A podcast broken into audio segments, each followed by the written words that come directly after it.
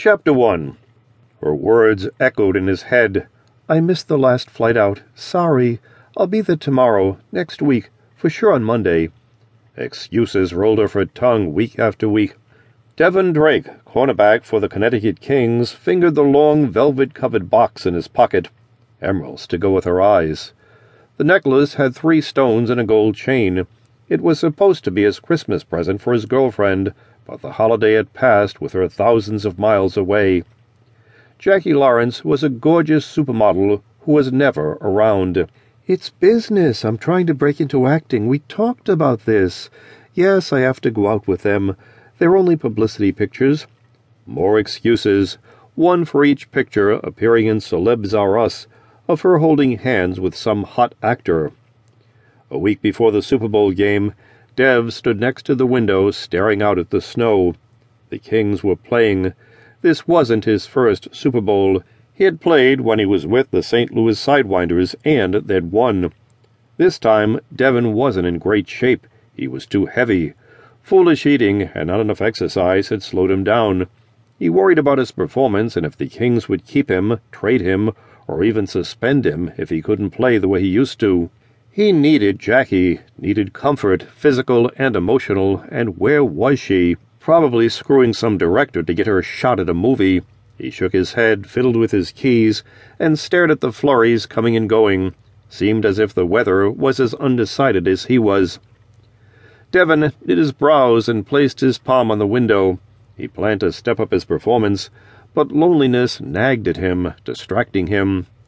His sister Samantha was helpful to a point but he needed Jackie, and she wasn't jumping on a plane any time soon. Stormy's coming over for dinner, Samantha said as she brushed by him. You've got to promise not to ask her any questions. She opened a drawer and pulled out placemats. Fine, whatever. Devon couldn't shake his sour mood. It's freezing in here. Why don't you make a fire? Orders. You order me around like I'm your little bitch. Show some respect. This is my house. Don't tell me what to do. Jamming the velvet box in his pocket, Devon stormed out. He climbed the stairs two at a time and slammed the door of his room. The ding of a text grabbed his attention. Dev, dear, stuck in L.A. for another two weeks. Great news on the TV part. Am finalist for new luxury watch ads, too. Miss you. We'll make it up to you. Wink, wink. Jax. He considered throwing the phone across the room, but changed his mind. Fuck. He had been dating the leggy blonde for three months. Her constant preoccupation with her looks drove him a bit crazy, but he put up with it. Wherever you went with Jackie, people noticed. Cameras flashed, maitre d's gave you the best table, folks asked for autograph. No one recognized him when they were together. Dev didn't mind taking a back seat. Jackie was a fame junkie for sure. He found it amusing. Sometimes he got tired of her obsessive chatter and gossip. She never read a book or a newspaper, never saw a thought provoking movie. She was a publicity hound, an attention whore preoccupied with her image. Even in bed, she'd make sure her hair was perfect and she had makeup on before they had sex. Devon was a morning lover, and her fussiness blocked the spontaneity he craved. Still, she could have been with any one of a thousand, no, a million men, and she chose him. He was flattered beyond belief. Sometimes he'd look in the mirror, shake his head, and wonder how the little kid from nowhere was now a football star and escort to a top model.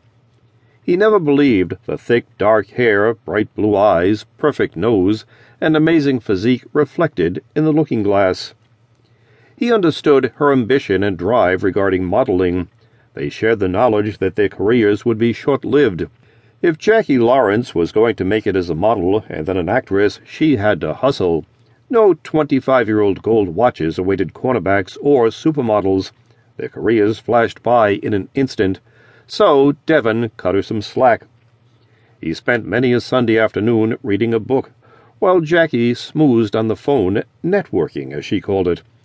But missing Christmas and New Year's was over the line. His fingers closed over the velvet case he had hoped there would have been even a token gift for him from her under his tree, so had kept the box, but no such luck.